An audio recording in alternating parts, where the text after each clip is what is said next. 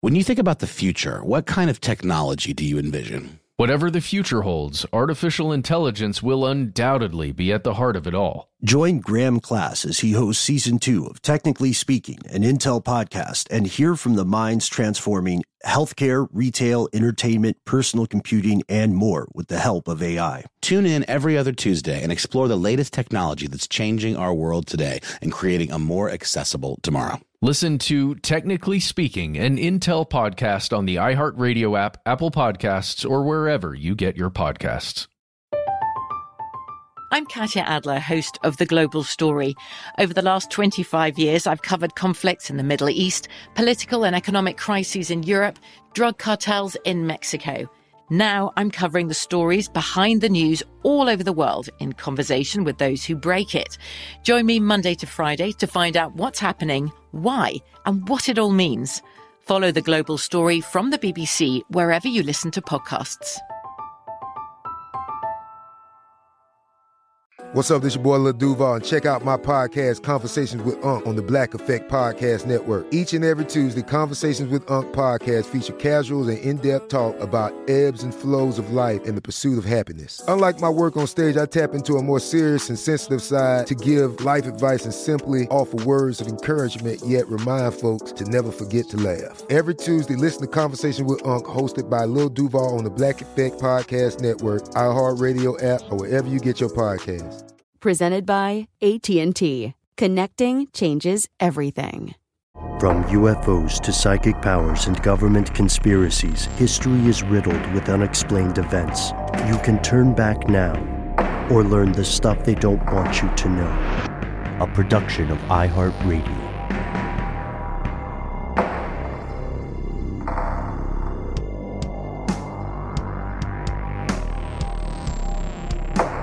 Hello, welcome back to the show. My name is Matt. My name is Noel. They called me Ben. We're joined, as always, with our super producer, Paul Mission Control Decant. Most importantly, you are you. You are here. That makes this the stuff they don't want you to know.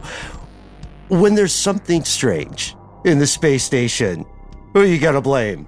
Space fungus. Paul, can I get a, like a weird siren and then like an astronaut, Oh. like whatever an emergency oh. signal is on the or maybe ISS? a Ghostbusters theme sound alike that we won't get sued for by Huey Lewis and the news. Popo Sow! Oh, not Popozao. How dare you? How dare you invoke Popo Popozao? We defer to you, Paul, because you're the best in the business at this. That's right, folks. After years of speculating on space travel and mushroom aliens a la Lovecraft, we're finally diving into the topic of fungus in space. And forgive us for saying it, it's literally out of this world. Hashtag no pun left behind. Here are the facts. Fungus is amazing. hmm Dare we say fantastic? Uh, if you want to find out some more outside of this episode, we highly recommend the documentary Fantastic Fungi, which uh, goes through a lot of the things that make these uh, creatures, organisms, uh, weird uh, sentient beings very special Ooh, Uh, and and confusing. Yeah, and confusing. Speaking of confusing, let's have some fun with this one. We were talking a little bit off air. Is it fungi? Is it fungi? Is it fungi or fungi? Uh, I suggest respectfully that we use all of them interchangeably just to stick it to the mycologist in the crowd. That's right. And while there aren't uh, necessarily this many pronunciations of uh, what these things are, there are 144,000 different species of them. And that includes, you know, sort of cousins like uh, yeasts, rusts. I'm sorry, Ben, smuts. Smuts. Yeah. Yeah. Like, like, like, like dirty mags. What are we No, talking here? That's anthropomorphizing. That's I like the, see. the human term. Yeah. Uh, fungi, fungi. Uh, there are a lot of fungal things. Uh, they include mildews, molds, rust, yeast, and of course, most famously, the Kobe Bryant of the gang, mushrooms. Uh, and the weird thing is, we know for sure that there are many, many more species in this kingdom that science has yet to discover. Hmm Some might not even be from Earth. Spoiler. Some are definitely not from Earth. we we also know there are many fungus-like organisms. Biologically, they're kissing cousins. Things like slime molds, or uh, which we'll talk about. They're quite intelligent. Or water molds. A fancy name for those is Oomycetes. And I guess if I'm not, ooh, my say to that sounds like a, a thing you'd say when you're excited. Um, ooh, my Cetis, you dirty boy. Don't, don't the, what, isn't something of these these things have in common kind of the way they proliferate, like using spores mm-hmm. and the mm-hmm. like? Yeah, yeah, they they reproduce differently from the fauna of Earth in that they uh, they shoot out spores, and these spores evolved to function at least the ones we know about, they evolved to function in Earth's gravity, which means it's kind of like you shoot an arrow into the air and you're not sure where it lands, but you know it will fly in something like an arc unless it picks up a wind pattern. And true story, some creatures or entities in this kingdom of fungus, they they have evolved to propagate towards certain wind patterns, which is cartoonishly specific of them. But that's not even the beginning of how specific these these little guys get. I mean, they're mysterious. And it's weird that they're still so mysterious, right? Because fungi, these fun guys are some of the most widely distributed life forms on Earth. To your point, Noel, that sporing reproduction works very well. Yeah.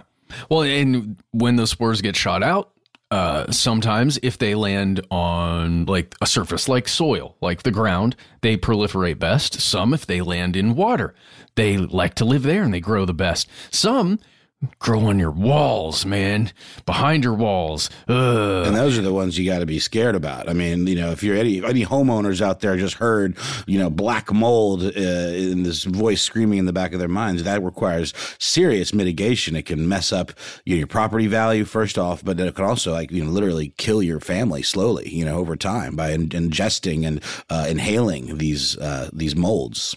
And yeah, like mesothelioma, it's or asbestos exposure consequences. Right. It's something you might not notice for years or decades. Very thing. silent killer.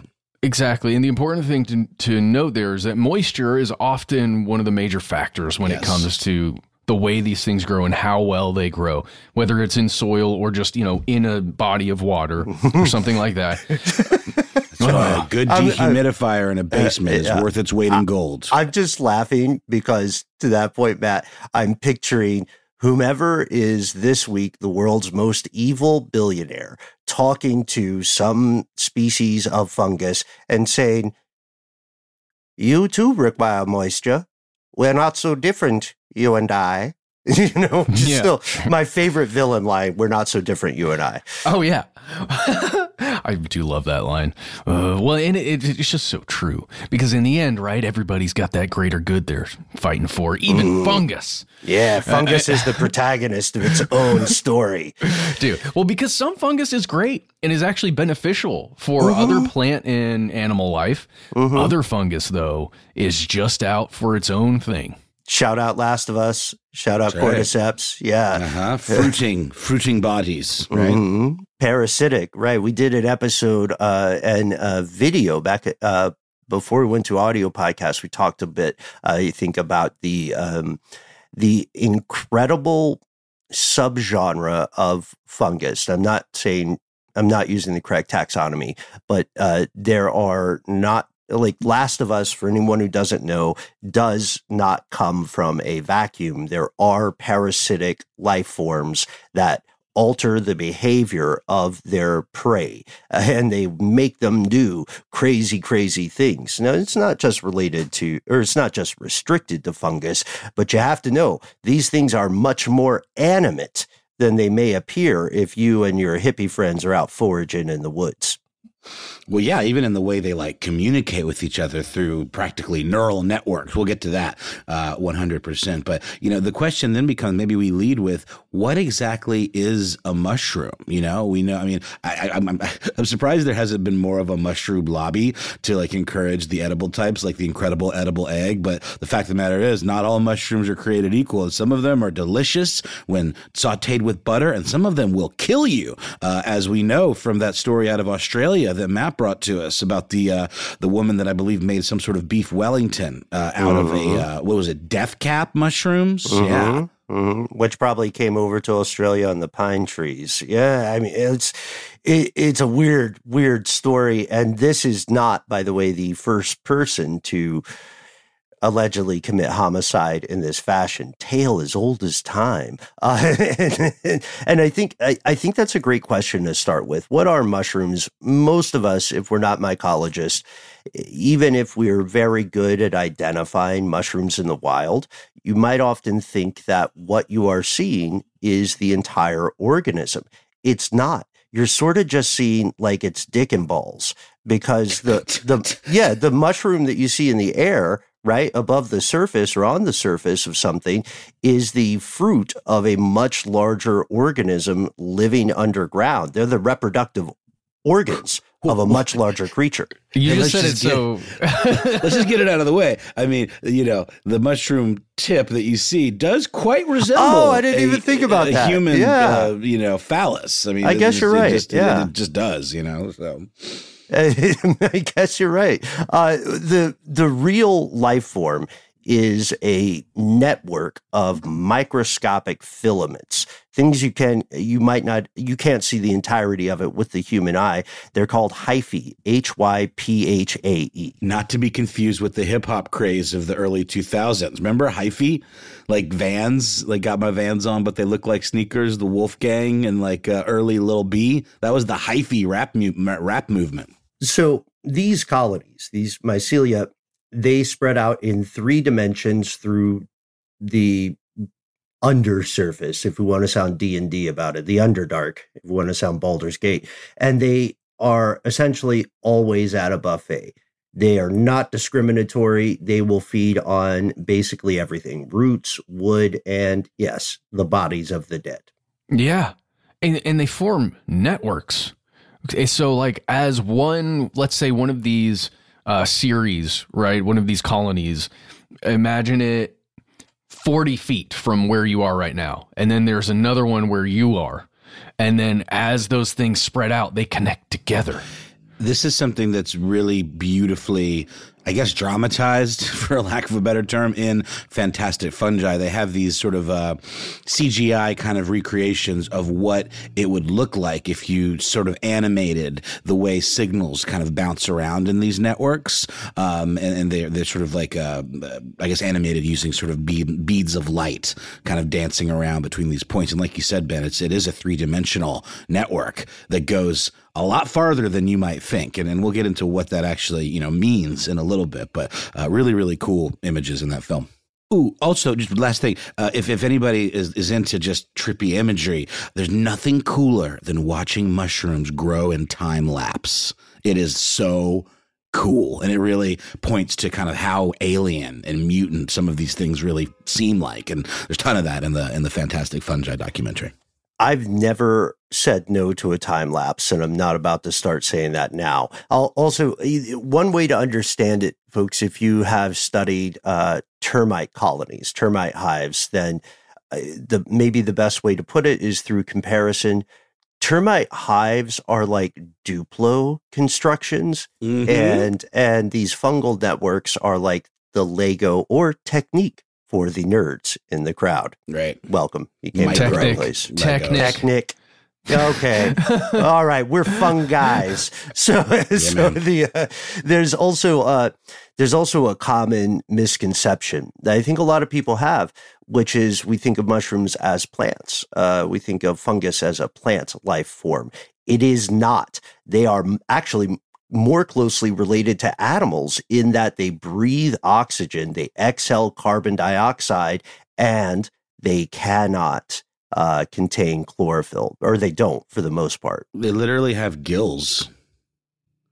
Really? You know? Oh yeah, underneath the mushroom, the the the, the tip, the head.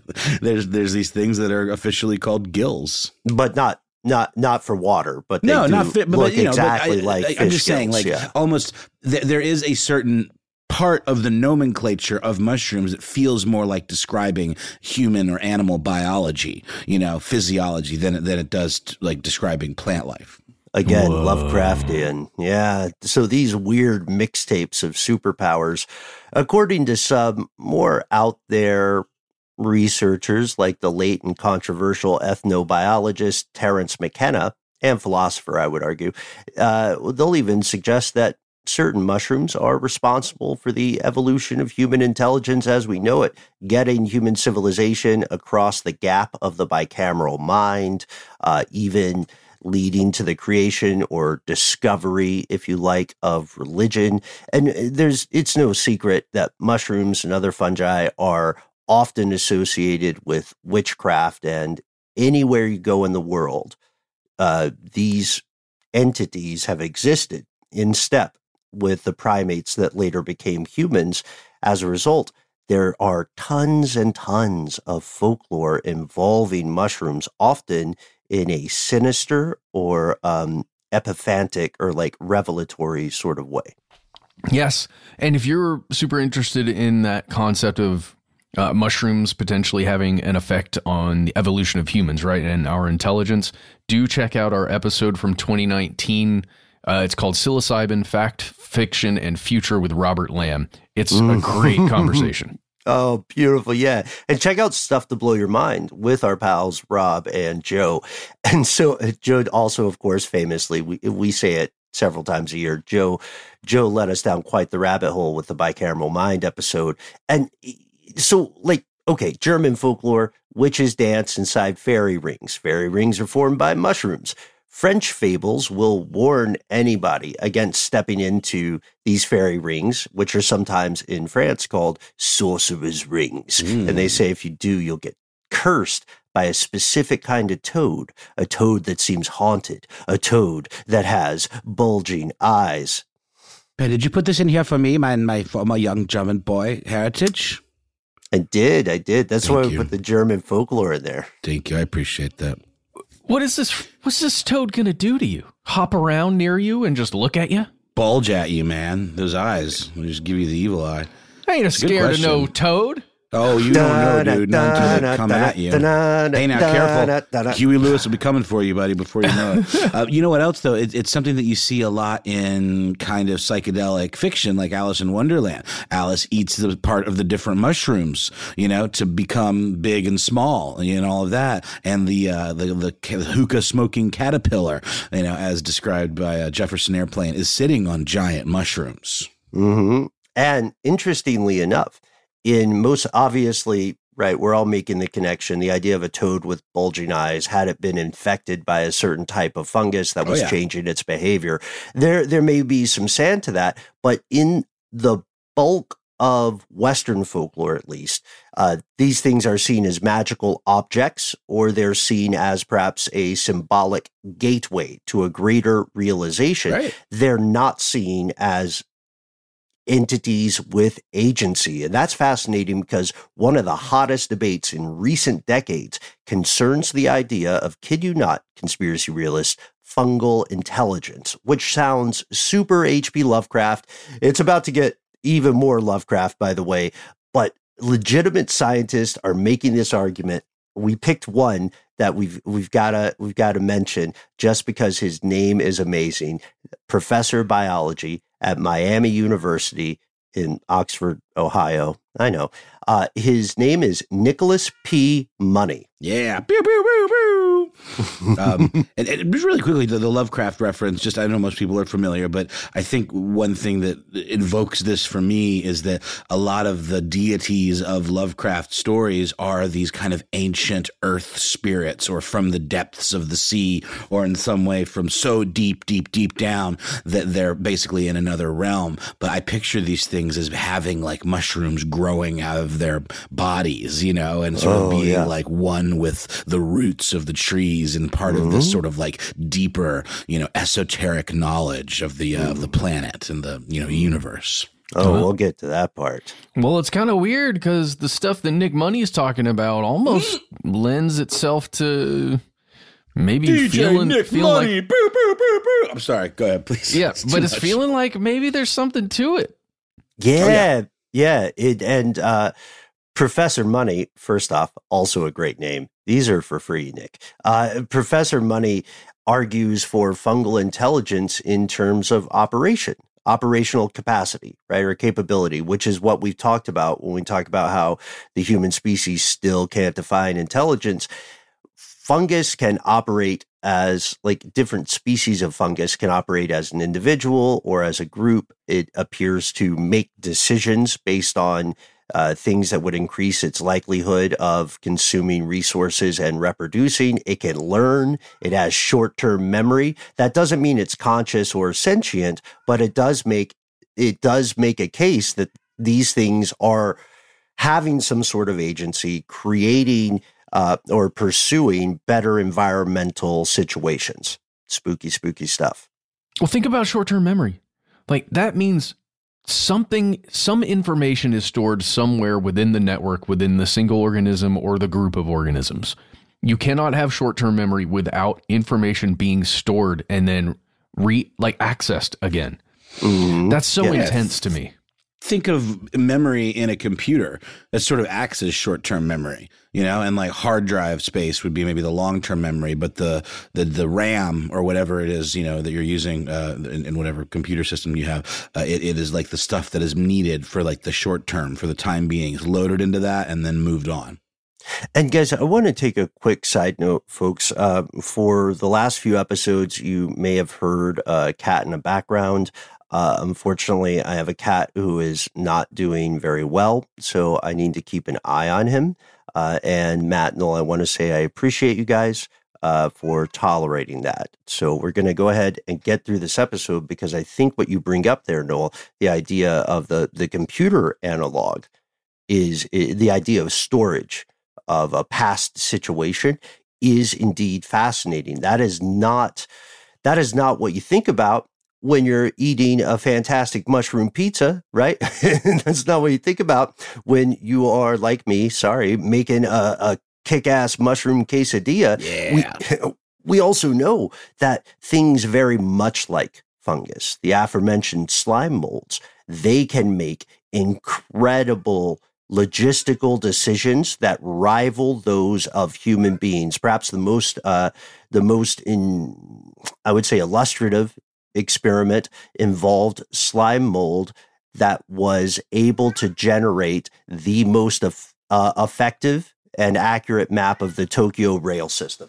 Yeah, you can find that uh, in an article from Wired by Laura Sanders uh, from their science desk. Slime mold grows network just like Tokyo Rail System. It is. It's got images of, of how long it takes it to form. And and once again, like if you watch like time lapses of this kind of stuff, um, it is remarkable because you also might notice that if you have like your uh, you know front yard or whatever, and you see a little mushroom, and then you have a big rain, you might come out like two hours later, and that thing's doubled in size. So these things grow grow at alarming rates uh, with serious uh, complexity to them. Um, and we're not even seeing what's happening behind the scenes, right? Underground. And again, uh, credit to Laura Sanders from January of 2022 for that fantastic summation over on Wired on the slime mold network. It seems that overall, in exchange for not having the superpower of photosynthesis, fungi have gained other superpowers, the ability to control other creatures, to live with or through them, etc., etc. Why are we telling you all this? First, because we think it's super interesting. Second, because we want to explore a notion this evening that haunts us just as much as it haunted H.P. Lovecraft in his day. What if the first extraterrestrials humans meet aren't animals at all? What if they're some sort of mushroom? We're going to pause for a word from our sponsor. Let's all go check on our portobellos, and we'll be right back. I'm Katya Adler, host of The Global Story. Over the last 25 years, I've covered conflicts in the Middle East, political and economic crises in Europe, drug cartels in Mexico. Now I'm covering the stories behind the news all over the world in conversation with those who break it. Join me Monday to Friday to find out what's happening, why, and what it all means. Follow the global story from the BBC wherever you listen to podcasts.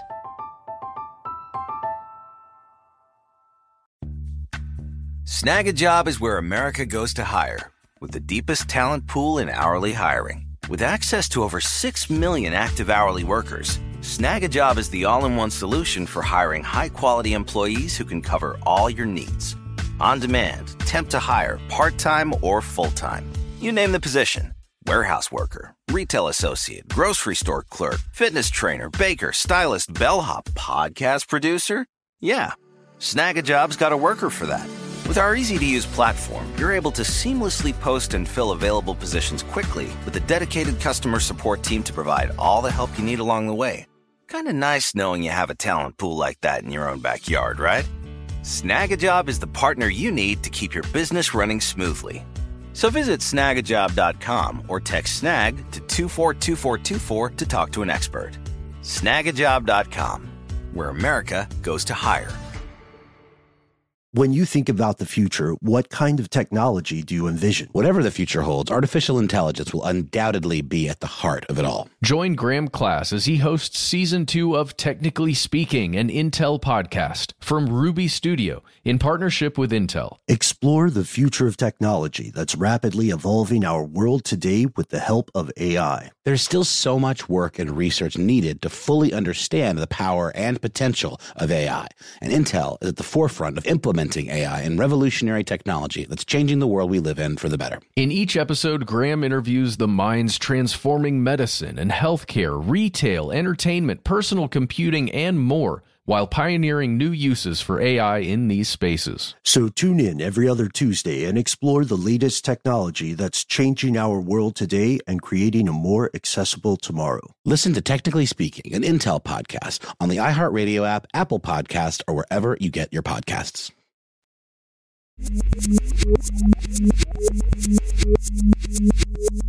Here's where it gets crazy. And I just had a flash of fungus technology, like an intelligent fungal species Biotech, that we yeah. encounter that creates its own technology. I know that's been portrayed in places, but I don't like what just happened inside uh, my brain visual stuff. hmm And your brain is really your first spaceship. So, so hold on. I mean, maybe not a mushroom like you'd order a pizza, but how about a fungus? Well, you know, you mentioned mushroom technology, um, Matt, and uh, in in the realm of like cinema and fiction, I think uh, a creator that does a great job of uh, depicting this kind of stuff is um, David Cronenberg in, in in movies like Naked Lunch or you know Videodrome. There's a lot of kind of like body horror modification kind of stuff that involves these sort of outgrowths, you know, that that have very mushroom like qualities. Pretty pretty pretty neat stuff. Yeah. So let's stick with fiction here because I, I, I we owe it to the Lovecraft fans of of which I count myself in their number. Uh, in the mythos of H.P. Lovecraft, as many of us listening tonight doubtlessly know, there is precedent for this. The alien race, the Mi-Go, M-I dash Go, are a um, they're an interstellar capable species of things that kind of look like crustaceans, but are actually fungoid in nature. They're from a planet called Yuggoth or Yuggoth. And uh, they get into all sorts of what we can just call lovable hijinks, the way that Requiem for a Dream is a great date night film. yeah, these are infernal beings, aren't they, Ben? They're um, they're eh, ancient aliens is a good way to describe them. And as bizarre as that might sound, it might sound like Lovecraft was um, off off his gourd, right out of his badger bag on drugs or something. But turns out science is proving that these fun guys are actually a pretty fantastic candidate for the first aliens that humans meet. They're up there with the water bear, the tardigrade, the legend in the game when it comes to outer guy. space for survival. they're they're maybe better than the tardigrade, honestly. And like human astronauts, some form of them is already in space. It's already happening. Like that ship has sailed, that rocket has launched. Uh, mushrooms are or fungus are there other astronauts that are non-human that beat you to space if you're listening tonight. Astro Oh, guy. far far more adaptable than, than than you are, right? 'Cause, I mean, don't we already have like space mold that's uh, that's, become a bit of a of an issue for astronauts in the International Space Station? It's a huge problem. Imagine, I mean, owning a house, right? Your little spaceship on the space of Earth's surface is already pretty stressful. Now you you can't drive to Home Depot, you know, you can't DoorDash some Taco Bell or whatever. You're officially responsible for your own diarrhea in space. You can't you can't you can't do a lot of stuff, and there are so many things that could go wrong ever since people went to space for longer than just like a lost cosmonaut Gagarin kind of jaunt there and back. Ever since that moment that people spent time in space, mold and fungus has been a huge problem. Uh, Science magazine has talked about it with the uh, journalist Richard A. Lovett. And even now, in the International Space Station, one of the things they have to constantly battle is mold, specific types of mold that are as determined and tenacious as your favorite uh, horror movie villain. They're like Jason. They're like Friday the 13th. They don't stop, they always come back. And we'll find out why these things proliferate so much better in space uh, than they do even on Earth in a moment. Yeah. And we have to also say that these issues go back much further than uh, they go back much further than the ISS. All as far back as 1988, Russians aboard the Mir space station. eh, They were Russian because it's uh, it was a Russian space station. They looked out one of their observation ports one time, one orbit, and they said, "Hey, something's on the window." And they probably checked with ground control and they were like, is there some, supposed to be something on the window? And ground control's like, bro, yet. Yeah, I mean this, uh, you know, alien. Literally, I mean, you say trudging towards, and I'm just picturing, you know, the first uh, Alien film, you know, where this this unstoppable force is is, you know, you're you're locked up with this thing in space, and no one can hear you scream. Uh, but it turns out, you know, the stowaway in this situation that was slowly destroying these, uh, for all intents and purposes, pretty impervious windows made of something called titanium quartz, uh, was revealed to have been a type of fungi that had stowed away by clinging to the astronauts themselves. Th- think about how horrifying that is. You're stuck in a spaceship. If anything breaches into the outside of that spaceship, you're gone. Everybody's gone. Nothing you can do about it. Bye bye. Uh, and this fungus is just sitting there hanging out on your windows, eating them hmm It's coming in. And, uh, from the inside. Uh, yeah, and this happened multiple times on the Mir space station alone. Uh, there is a an infamous story from 1997 on Mir because they ne- they were never able to fix this problem nor really get their heads around it. Uh, and it's something we're talking about off air. Uh, let's go cinematic with it. Let's go to the astronaut David Wolf. No, no, we don't know if he's a relation to Dick Wolf, but one day this astronaut is aboard Mir and he opens a service panel, a little maintenance panel.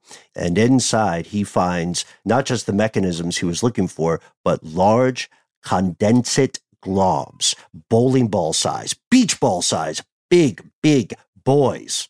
That's right. Think about that. That globs of water that on mirror in their uh what what do they they don't call it uh non-gravity uh situation. It's a Low, they're low very gravity. low, very Yeah. very low gravity situation. Balls of water that's got stuff in and inside the ball and on the surface of that ball. Gooey, slimy, ice cold orbs of stagnant water um, that were um, just absolutely swarming, teeming with dozens of species of bacteria and fungi and of course, they weren't just stagnant themselves just by being made of stagnant water. They were already beginning to colonize and expand and move out in this low gravity environment into the wiring, the mm-hmm. electrical mm-hmm. systems of the plate. Talk about moisture mm-hmm. on Earth is mm-hmm. terrifying, you mm-hmm. know, but you can usually mitigate it with, like, I'm sorry, I'm an evangelist for dehumidifiers, but in space where this stuff is just going everywhere, I, getting into yeah, stuff. I, yeah, I, so it's occluded right? Which means you can see kind of through the water, but you can see the things moving yeah. within, which is even creepier. And uh, let's italicize colonizing because that goes back to the idea of agency, right? Are they deciding? To do a thing, you know, or they or are they just fun guys, fun guying? Uh, it's it doesn't it doesn't matter philosophically for Wolf though, because he's got to like figure out how to stay alive till he can get back to Earth. Oh yeah. I, I, keep imagining the moment of beholding it for the first time, pulling away that panel and seeing what looks like probably a creature of some sort, right? I mean, it probably looks like a living, breathing creature that is you know moving and the way it's floating there. I ah. hope it has. I hope it has a funny voice. It'd be awesome if it was like. Love it. The wiring is Oh, jeez. this is terrifying. So it, it adapted.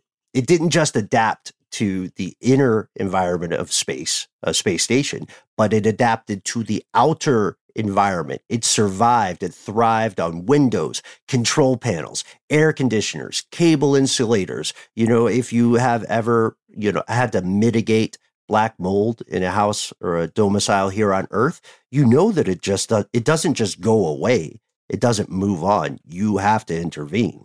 But again, anything that could potentially form condensation within the environment of the space station, right? That's what we're talking about. Because it's that water, it's that, oh, beautiful, precious, holy water that allows these things to to generate. Mm-hmm. We both love moisture. We're not so different, you and I. Oh, there it is. And it just points out too that like in this situation, like is the mold is is the fungi the villain or just the hero in its own story? And like we're kind of irrelevant in the exchange. You know what I mean? As far as it's concerned.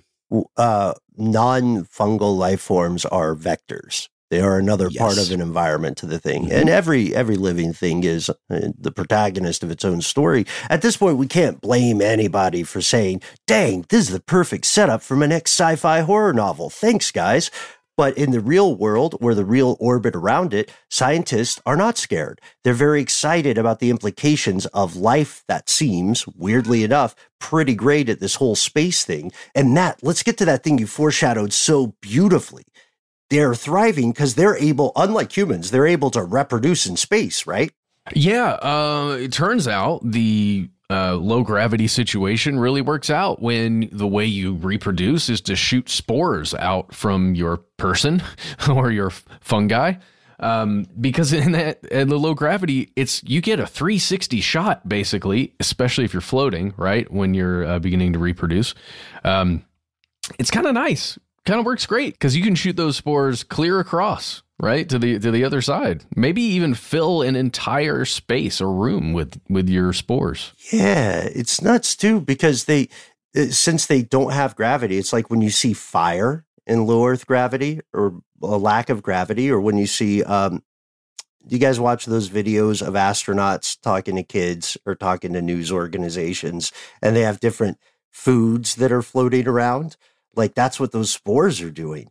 And they, to your point, Matt, they have nothing to stop them from expanding. Also, I think people still don't understand how spaceborne fungal species are able to be dormant until the perfect time. Somehow they know when to activate and begin sporing. And I'm, I, I would imagine, again, we're not mycologists, but I would imagine that somehow based on perception of water or access to moisture or sensing food. I don't know. So, you know, to, to, to, I think we've, we've sort of made this point a couple of times. This stuff is just incredibly adaptable. And as you mentioned, they are able to reproduce out there. They seem to have an evolutionary leg up on human beings from the jump, wouldn't you guys say?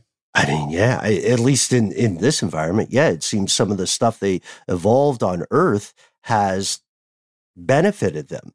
And uh, they have powers that humans don't. And scientists also have concluded that they need to study fungal growth and behavior in microgravity, especially to your point about adaptation, Noel, that ability to repair DNA damage from radiation. Like, what if you could somehow adapt that to humans? I don't know how you would begin to do that, but what if you could make the ho- Homo fungoid? Homo fungiensis? With CRISPR, one can do anything. It's David Cronenberg. He's got the imagination for it. Let's put him in charge. No, it's it's true. And it really does make you when you zoom back out and think about like our place in the universe and you know our attempts to push outward into deeper into the universe and how much better suited fungi are for that journey it really makes you kind of question like did they come from there in the first place mm-hmm. deep water my friend deep water and it, it's startling knowing all this knowing that the world's top scientists were aware that fungus was awesome in space. Nobody launched any of this into space on purpose until 2016, which is kind of recent, right? Well, yeah. Well, as we know, time is accelerating, everybody. We know this. right. 2016 feels like it was eh, a couple weeks ago. nope. Uh, no. But why do they do that? Like, why would they wait until 2016 to really try and study this stuff. For my money, I would say it's probably because you don't want too much proliferation of fungus, right, on, on a spacecraft. So you got to make sure you can control it at, at, least to some extent. And they were probably figuring out the technology like to control it. Mm, yeah, that makes sense because your first priority is going to be to save the shuttle or the station mm. and the save, save the, the mission. Save the mission. There we go. It's bigger than all of us. And uh, and so yeah, that's a great point, man. Because naturally, it means that uh, research is going to focus on the best cleaning method, the best sanitation method, et cetera, et cetera. And by the way, uh, long story short, that stuff worked, but they were never able to get to 100% success with it. And then they began to look at the problem in a different way, from a different angle. And they said, we can perhaps learn from these tiny boys. Uh, and at first, scientists weren't super worried about how these things might cause potential health problems without mitigation. Uh, they said, look, this will only really cause health problems if people live under stressful conditions, if they have compromised immune systems. And then somebody, one of the boffins in a room somewhere years ago said, Hey, though, space is stressful for humans also. Well, yeah, especially it's stressful on our immune systems right? And and we didn't know that at first. That's something we learned after launching, you know, enough human beings into space to realize, oh, something in the environment up there is causing the immune systems to be at least mildly compromised. And a lot of that has to do with the stress the body, any human body, undergoes when existing in space. Think about the flight itself to get out of there riding on that rocket, right? And oh, then you got to go through mega training to even prepare yourself to to deal with those kinds of conditions. Yeah, and the psychological stress of right. floating in space. Like, what is that? We there all those sci-fi movies are about that. Almost, almost every single one ends up addressing the psychological effect of being in space. That is a real thing that is occurring inside inside the minds and bodies of every astronaut and cosmonaut and whoever else goes up. That's right. And this uh, was a bit of a red flag to some scientists, including a pharmaceutical scientist by the name of Sarah De Saeger, um, who co authored a paper for uh, a team of scientists uh, in Belgium's Ghent University. Um, in an exhaustive review of literature, they didn't find a whole heck of a lot, but what they did find was mostly related to the detection of these different fungal species. And speaking to Live Science, she said uh, concerning the findings beginnings of their paper, um, specific fungi that have been found on spacefaring vessels such as Aspergillus flavus and members of the genus Alternaria, which couldn't sound more spacey if you ask me, are known to produce carcinogenic and immunodepressing compounds. Like to your point, Matt, um, these molecules often form when fungi get themselves stressed. Exactly. Right? Isn't that crazy? That's really, really neat. Like a, a contained, stressful situation uh, shared by different species somehow like contributing to one another. And then that fungi can potentially, the, the big problem here is that the fungi can infect the humans because they are more uh, like compromised, right? Mm-hmm. Yeah. Difficult environment, cough, cough, outer space, cough, cough. I mean, and they also can survive in the vacuum of space for long periods of time. Right now, the fungus shows no signs of stopping exploration.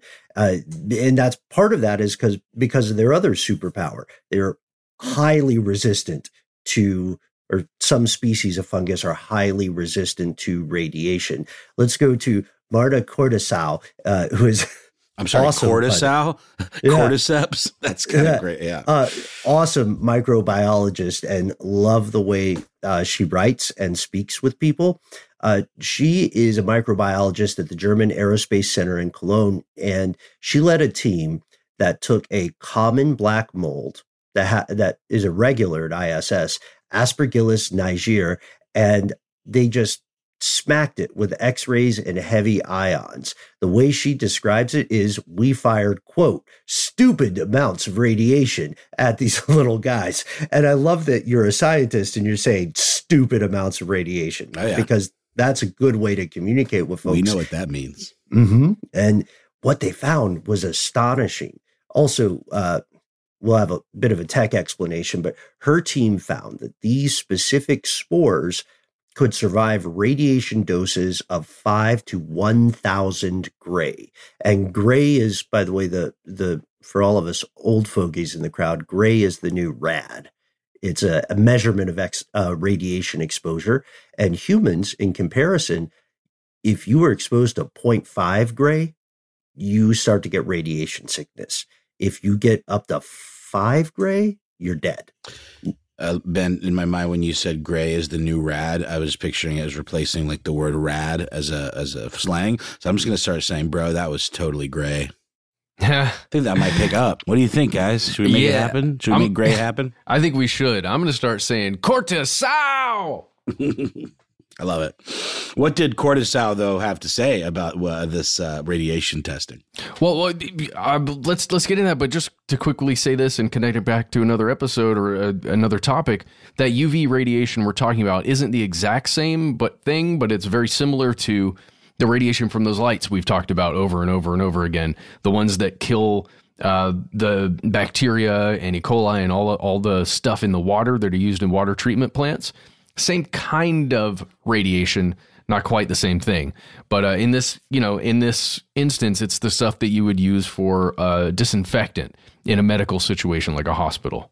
And so cortisol finds that these spores survive huge amounts of high energy UV radiation. To your point, Matt, about like the the energy emitted by some of those high powered lights. And the the weird thing about this is this research led them to disprove some of the established protocols for cleaning spaceships. The radiation that is used to sterilize the surfaces of spacecraft, it's the same stuff this fungus is immune to. So, whoops. It's like if you're trying to, uh, it's like if you're trying to get rid of fruit flies and you say the best way to do this is to smear rotten fruit on the walls.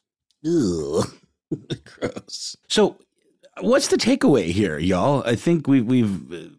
We, we, we can already say one of them is that fungi, fungi, fungi, mushrooms are freaking amazing. They're so versatile. They're so adaptable. Um, and I think another is, like we said maybe a minute ago, Ben, we were kind of going back and forth, is that it's possible, uh, or actually probable, then from the from the uh, evidence, I would say the case that mushrooms, fungi rather, are actually better equipped to survive and explore space than almost any other form of life on planet Earth. That's true. I mean, they still, like we said, they need oxygen, right, and some a few other gases for them to breathe or uh, live like that, and they need moisture. And if you could make an environment with that stuff and then just launch it out, guys, maybe we can be the panspermia we've always been looking for. Mm-hmm. It was the friends we made along the way, right? There's that. That's crazy because it also tells us about the origin of life. I love that you bring up panspermia, Matt. Let's go to an astrobiologist at New Mexico State University, Paul Mason.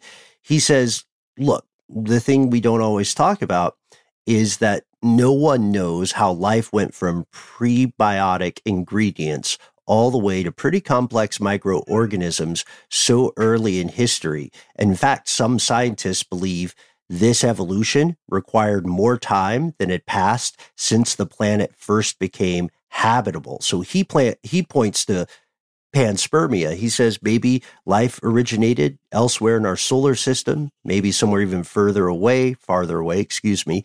And he says now we know life from Earth can survive in space.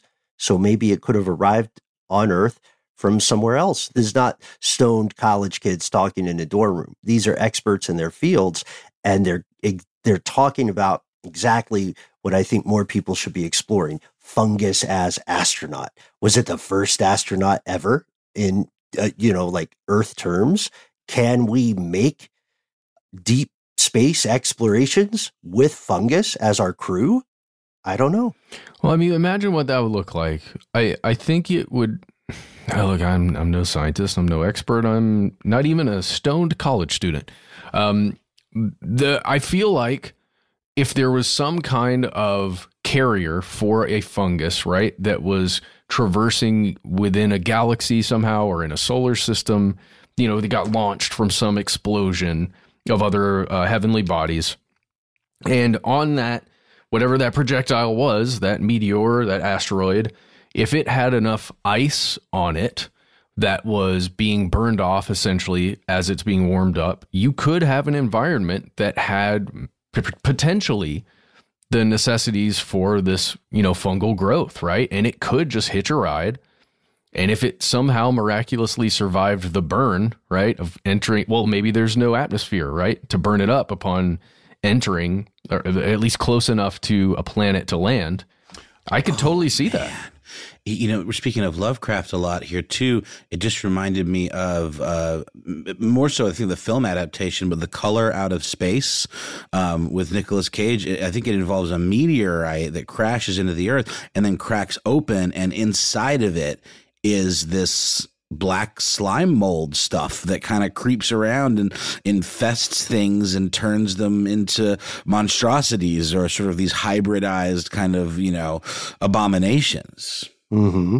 And with that, with now that we're getting to the deep water or the deep ink, I propose we pause for a word from our sponsors. Of course, the famous Mi-Go of Yuggoth, uh, not to be confused with the Migos of Atlanta, or maybe they're the same. and uh, we'll be we'll be right back to dive further into this. From BBC Radio Four, Britain's biggest paranormal podcast is going on a road trip. I thought in that moment oh my god, we've summoned something from this board. This is Uncanny USA. He says, somebody's in the house, and I screamed. Listen to Uncanny USA wherever you get your BBC podcasts, if you dare.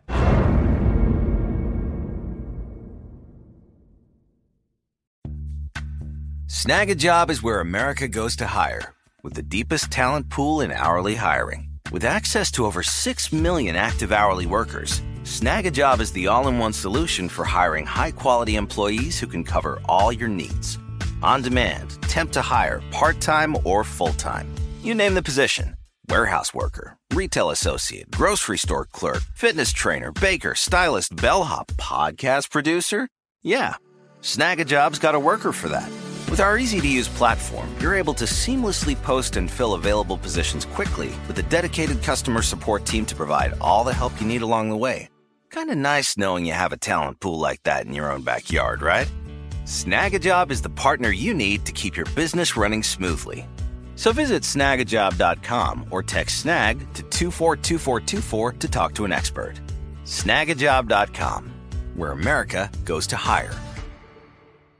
When you think about the future, what kind of technology do you envision? Whatever the future holds, artificial intelligence will undoubtedly be at the heart of it all. Join Graham Class as he hosts season two of Technically Speaking, an Intel podcast from Ruby Studio in partnership with Intel. Explore the future of technology that's rapidly evolving our world today with the help of AI. There's still so much work and research needed to fully understand the power and potential of AI, and Intel is at the forefront of implementing AI and revolutionary technology that's changing the world we live in for the better. In each episode, Graham interviews the minds transforming medicine and healthcare, retail, entertainment, personal computing, and more while pioneering new uses for AI in these spaces. So tune in every other Tuesday and explore the latest technology that's changing our world today and creating a more accessible tomorrow. Listen to Technically Speaking, an Intel podcast on the iHeartRadio app, Apple Podcast, or wherever you get your podcasts.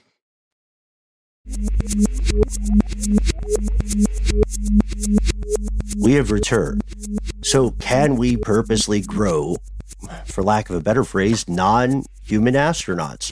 The short answer, believe it or not, is yes. It'd be expensive uh, to build a craft and launch it out in the correct trajectory, but you could theoretically pick your favorite fungal life forms, hack them up into something, and shoot them to Mars or shoot them to the moon. It'd be even easier. And then just, you know, let a few million years pass, roll the dice, right? To the moon, fungi. Hey, there we go. bang It's the, zoom. it's the new stonk. It's the new GameStop. Fungal astronauts. I mean, it's not on the list of priorities though, right? Because right now, science, human science, is concerned with what can be learned from these superpowers. I, I, I was surprised to find that one of the big areas of study is what fungi can teach us about medications. Could you somehow adapt this survivability to ensure the safety of, for instance, a pharmacy on Mars, right? Because you can't ship the uh, various substances there easily. They're going to be exposed to radiation and all kinds of other variables. Well, hell, man, isn't penicillin a fungus? And yeast. Don't forget baker's yeast. Yeah, Penicillium fungi, Mm. first mass-produced antibiotic. I mean, pretty crazy stuff, right? And Mhm. what I think is crazier is that the the future or the ancient past seems to be rushing toward the present. Uh, there's a guy named Andre Antunes who's a researcher at the Macau University of Science and Technology in China, who says the same stuff. Uh, especially shouts out yeast and fermentation and says down on Earth, you know, uh, fungi are employed to make food. We use yeast for fermentation, as well as medicines, chemical enzymes for industry, and metal nanoparticles in different fields and applications. We're never going to be able to get rid of the fungi as we venture venture into space, so we need to understand them. That verges on philosophy in a way, or therapy. I don't know. I don't. I don't know if fungus has a therapist. I also don't know where that joke's going. no, no, no, bet. I think we're all just like deep in thought here because this is some heady stuff, no question about it. Yeah, I, I had no idea that. Um, I guess yeast and other funguses were being launched into space like as early as 2009 to um to study things like how dangerous can bacteria and other forms like that be if you just let them hang out in space. And uh, you know if they they aren't experiencing the other factors that environments on earth would like kind of mitigate some of the uh the not virality but the again the dangers of like a bacteria or um, a yeast like a yeast infection or something like that. You, so they launched a satellite where they let this stuff kind of just proliferate inside this little micro satellite and uh, then they were going to use that for their research to see if you can actually create drugs or some kind of medication that would would, stop that growth. Mm-hmm. Yeah, yeah, and it's it's smart. It's necessary if humanity's future is indeed the stars. And it's so strange, you know, it's it's a good lesson about anthropocentrism because the same factors that limit human reproduction uh, outside of Earth are the same factors that help fungal reproduction. Like the the lack of gravity is a huge disadvantage to developing embryos or fetuses in Earth life or human life, I should say. But it's awesome for these tiny guys. And we don't know how far they could go, right? Like, here's a cool thing uh, from Adriana Bla- or Blachowicz. Uh, she investigated fungi on the ISS, the International Space Station, and she said this I think the biggest message is that fungi and bacteria are an integral part of human bodies. Wherever we go, fungi and bacteria will follow. So we can't get rid of them, right? Like they're also more successful in space. I think the scientists, the human scientists, are smart when they say, let's team up. And then, of course, maybe this is, I don't know about you guys. This, this is the thing that keeps catching me. What if aliens do contact human life on Earth or on the moon or on the solar system somewhere. And it turns out that they are fungal life forms.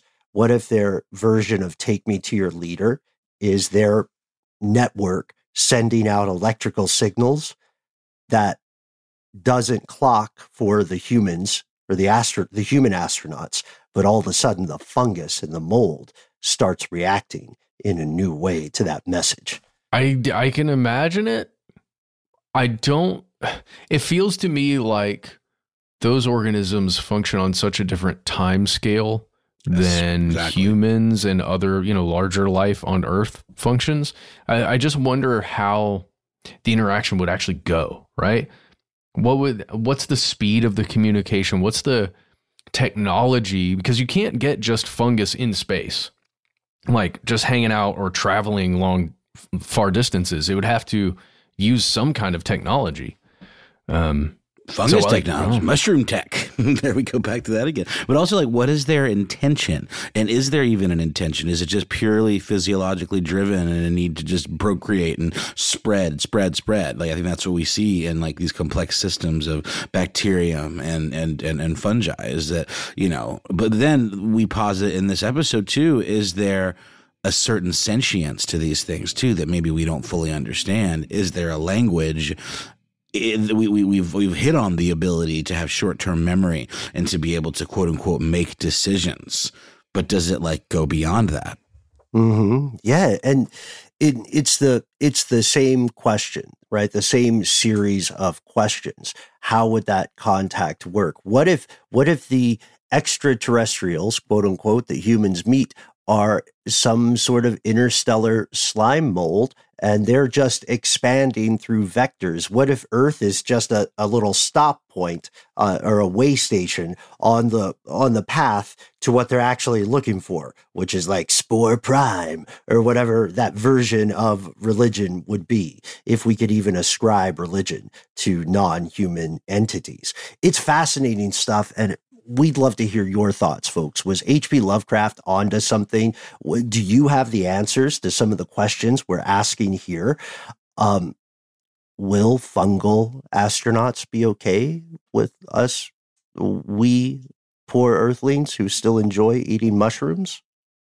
Will they be fine with it, or will it be like a a bad bad look for us? Mm-hmm. yeah, some sort of affront like, uh, who's eating who here? Because, hey, after all, we know mushrooms eat us too. Mm-hmm. so. Uh, the circle of life. And uh, we hope that you participate in the circle of life on this show, folks. Let us know the answers. We can't wait to hear from you. Uh, you may end up on the air with us. We try to be easy to find online conspiracy stuff on X, YouTube, and Facebook, conspiracy stuff show on Instagram and TikTok. But wait, there's more. We have a phone number. It is 1 833 STDWYTK. When you choose to call, you'll have three minutes to give yourself a cool nickname and let us know if we can use your message and voice on the air. If you don't want to do that, why not instead send us an email? And let us know if you are of fungal intelligence. Uh, regardless, we read every email we get where we are conspiracy at iheartradio.com.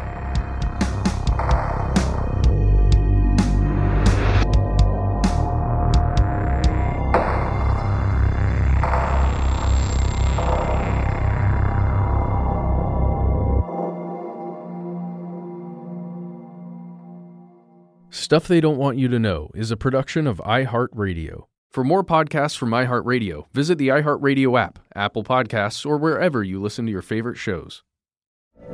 From BBC Radio 4, Britain's biggest paranormal podcast is going on a road trip. I thought in that moment, oh my God, we've summoned something from this board. This is Uncanny USA. He says, Somebody's in the house, and I screamed. Listen to Uncanny USA wherever you get your BBC podcasts, if you dare.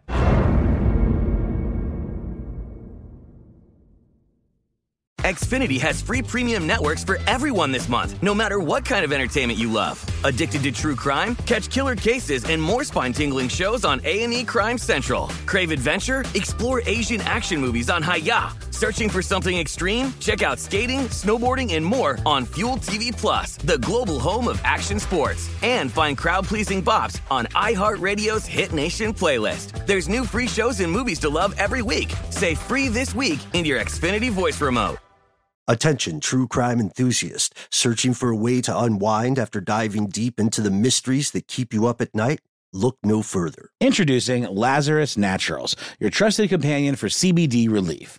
With a commitment to transparency, Lazarus Naturals oversees every step from farm to doorstep, ensuring purity and quality you can trust. Visit LazarusNaturals.com today and discover how CBD can help you decompress and recharge for your next investigation. That's LazarusNaturals.com. Lazarus Naturals, your partner in unraveling the mysteries of true crime. Not available in Idaho, Iowa, or South Dakota.